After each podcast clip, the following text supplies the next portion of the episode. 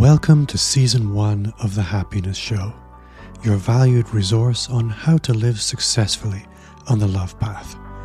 Here's your love path mentor, Julia Thornborough.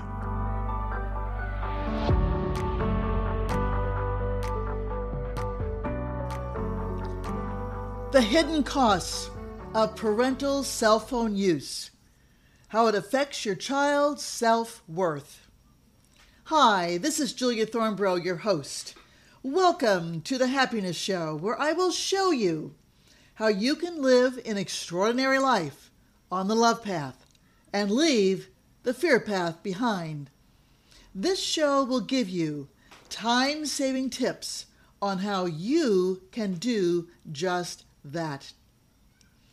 If you like what you hear and feel you've learned something, hit the subscribe button that way you won't miss a single episode. Share the episode with one other person. It's the best way to help the show and help me reach more people. The hidden costs of parental cell phone use, how it affects your child's self worth. By the end of this episode, you will know how your cell phone use can impact your child's self worth and what action steps you can take to combat that. Now, here's a quick reference on how today's episode, which revolves around respect and disrespect, lines up with either the love path or the fear path. Incessant cell phone use puts you on the fear path because your child is being disrespected. Setting your cell phone aside, however, puts you on to the love path because you are making every effort to show your child respect. So let's get started and see how to avoid the pitfalls of cell phone use. With a podcast that focuses predominantly on how to live your life on the love path, you might be wondering what does cell phone use have to do with that? What's important to remember is your actions set the stage for what happens to your children. Just as you want to live your life on the love path, don't you want your kids to have a fighting chance at that? I think so as parents? Don't you want your kids to grow up to be resilient, handle whatever comes their way with confidence, be comfortable in their skin, be willing to take chances, trust that they can always count on you? Now, before I get into the meat of today's episode, I want to ask you a few questions. How much time are you on the cell phone? Now be honest. Is your cell phone glued to your hand? On a day when you are not working, could you spend the entire day without looking at your phone once? Or would you have some major withdrawal? Now, I raise those questions because when I was working in corporate America, I was amazed how some people never took their eyes from their phone, whether it was lunch, break time. I mean, it really didn't matter. So, when it comes to your personal cell phone use, what do you do when your child says, Mom, come here. I want to show you something. Does this image unfold? You are on your cell phone, and when your child ask questions. Do you give what I call a sideways answer? Yeah, in just a minute. And never once, never once, do you take your eyes off the phone. Your child is not even acknowledged. Does a scene like that get repeated every day? If the answer to that question is yes, then this is the message you are sending to your child. You are nothing but a fixture in my life. You're a nuisance. My cell phone is more important than you. Remember, actions speak louder than words. So, what impact then does this have on your child when this kind of behavior is witnessed and experienced every single day? Well, there are several signs of impact. They begin to doubt their abilities. They begin to question their self worth.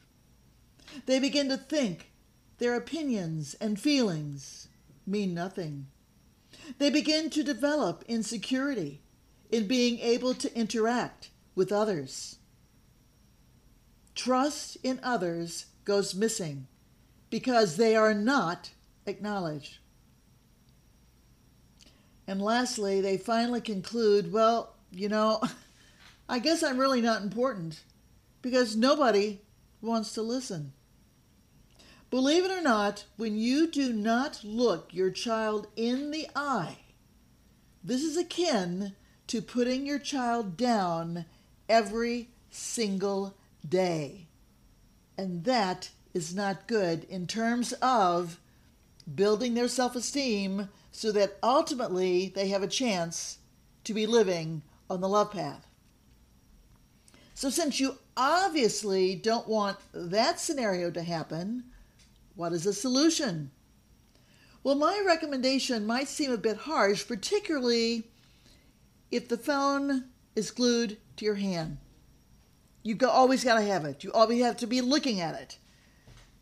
But here's my advice and suggestion when your child at any time is in your presence, your cell phone goes bye bye.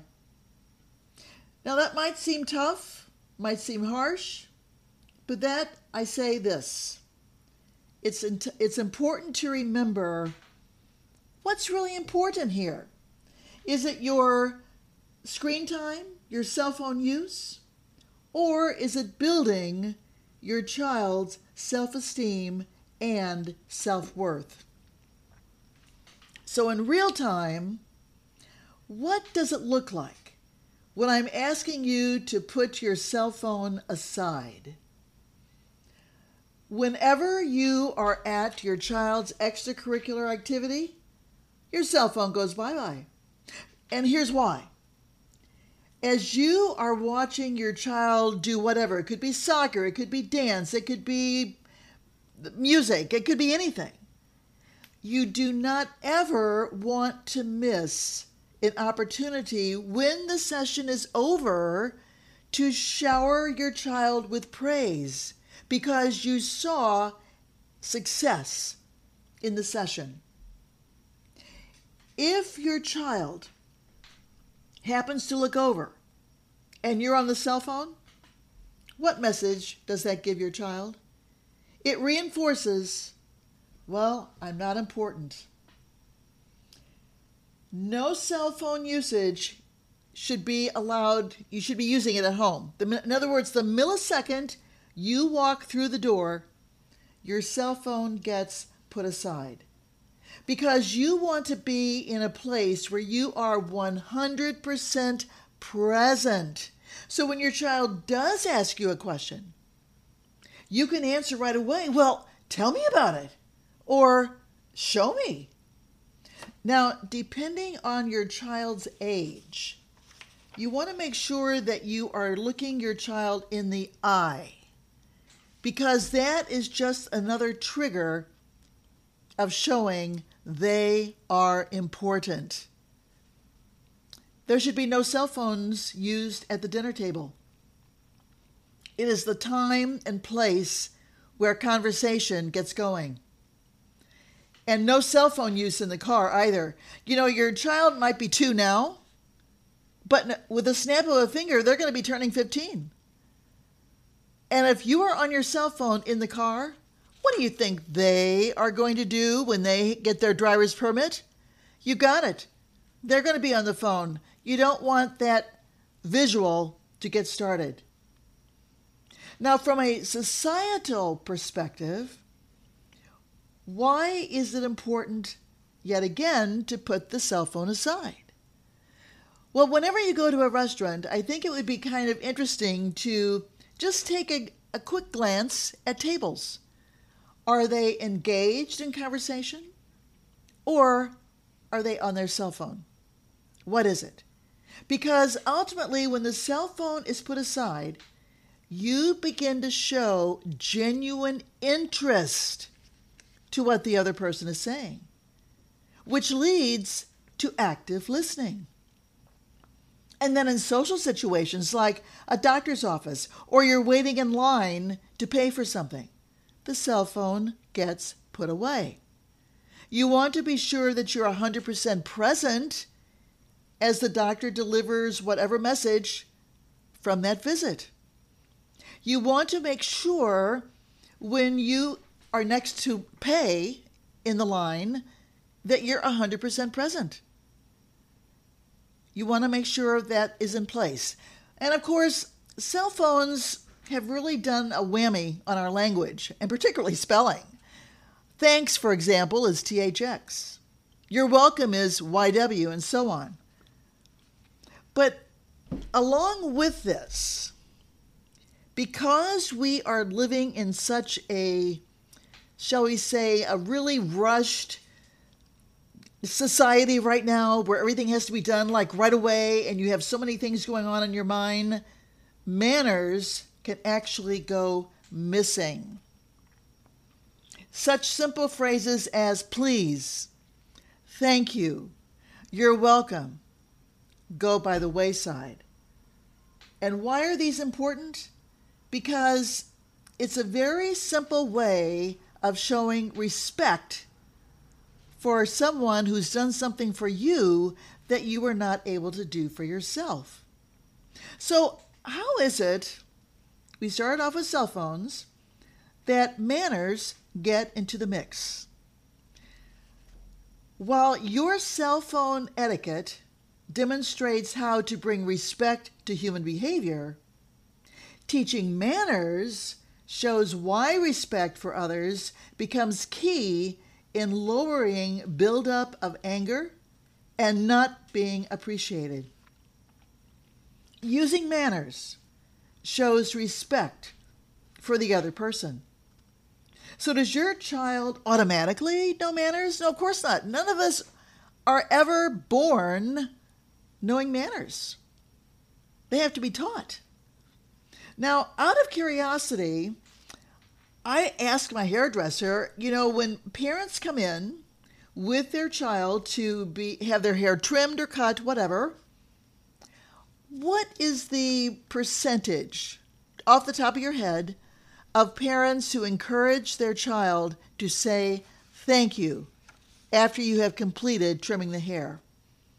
And she said, "Well, I would say it was it's probably about 50-50." Guys, that is shameful. That means there are children who are not being taught manners and their importance. And when you look at the underlying angst that can come from someone who's a bully in school or at work, it's because they never ever felt respected or appreciated. They felt 100% that they were ignored. So then it boils down to well, why teach manners to your children? What it does is it lowers the volume in communication. In other words, screaming or F bombs are significantly reduced. And F bombs and profane language also have no place in the home or classroom or boardroom. Parents, this is where you play a very critical role. When a child is being treated with manners, they learn the genteel way to communicate. And it starts in the home. And profane language does not become the norm. And by practicing manners, the please, the thank you, they are learning the importance of gratitude and appreciation. You see, manners becomes the springboard for showing respect. Now, it's by your example that you are showing profanity need not be the norm. Now, if you happen to be someone who grew up in a household that used the F bomb and profane language all the time, like, get your butt over here or shut up. I mean, every time I hear a parent say that to a child, I cringe. But if that's what you grew up with, then you are in a beautiful place to break the cycle. And if you, as a parent, are beginning to think, well, you know, maybe I should incorporate manners more or be much more vigilant about making sure my child does say please when they ask a question, hook up with another parent who feels the same way. Become language buddies, cell phone buddies. So, when it comes to teaching manners, how does that get started? Well, first off, it's a process. Teaching anything never happens overnight. Now, what's key when it comes to teaching anything is patience and the consistent nurturing, the compound effect. And each stage takes time. Now, I'm going to be using the hairstylist as an example because this is what I did when I was teaching my son and daughter the importance of saying thank you when the barber or the hairstylist finished. And uh, the reason why I'm using the barber or the hairstylist as an example because this is one of the first times that your child is having someone other than you do something for them they could not have done for themselves. So, when it comes to learning, there are four phases or stages, however you want to call it. Stage one is unconscious incompetence. This is where you don't know what you don't know.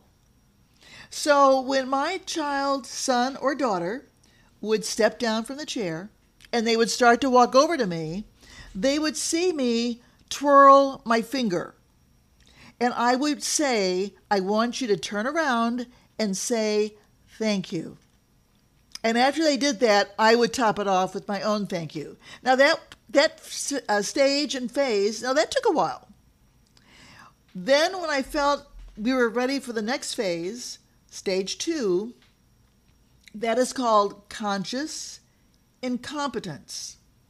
Now this is where when they got down from the chair and they had not said thank you, all I did at that point was to twirl my finger. They knew what that meant.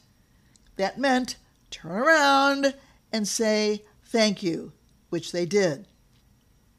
The next phase, stage three, is conscious competence.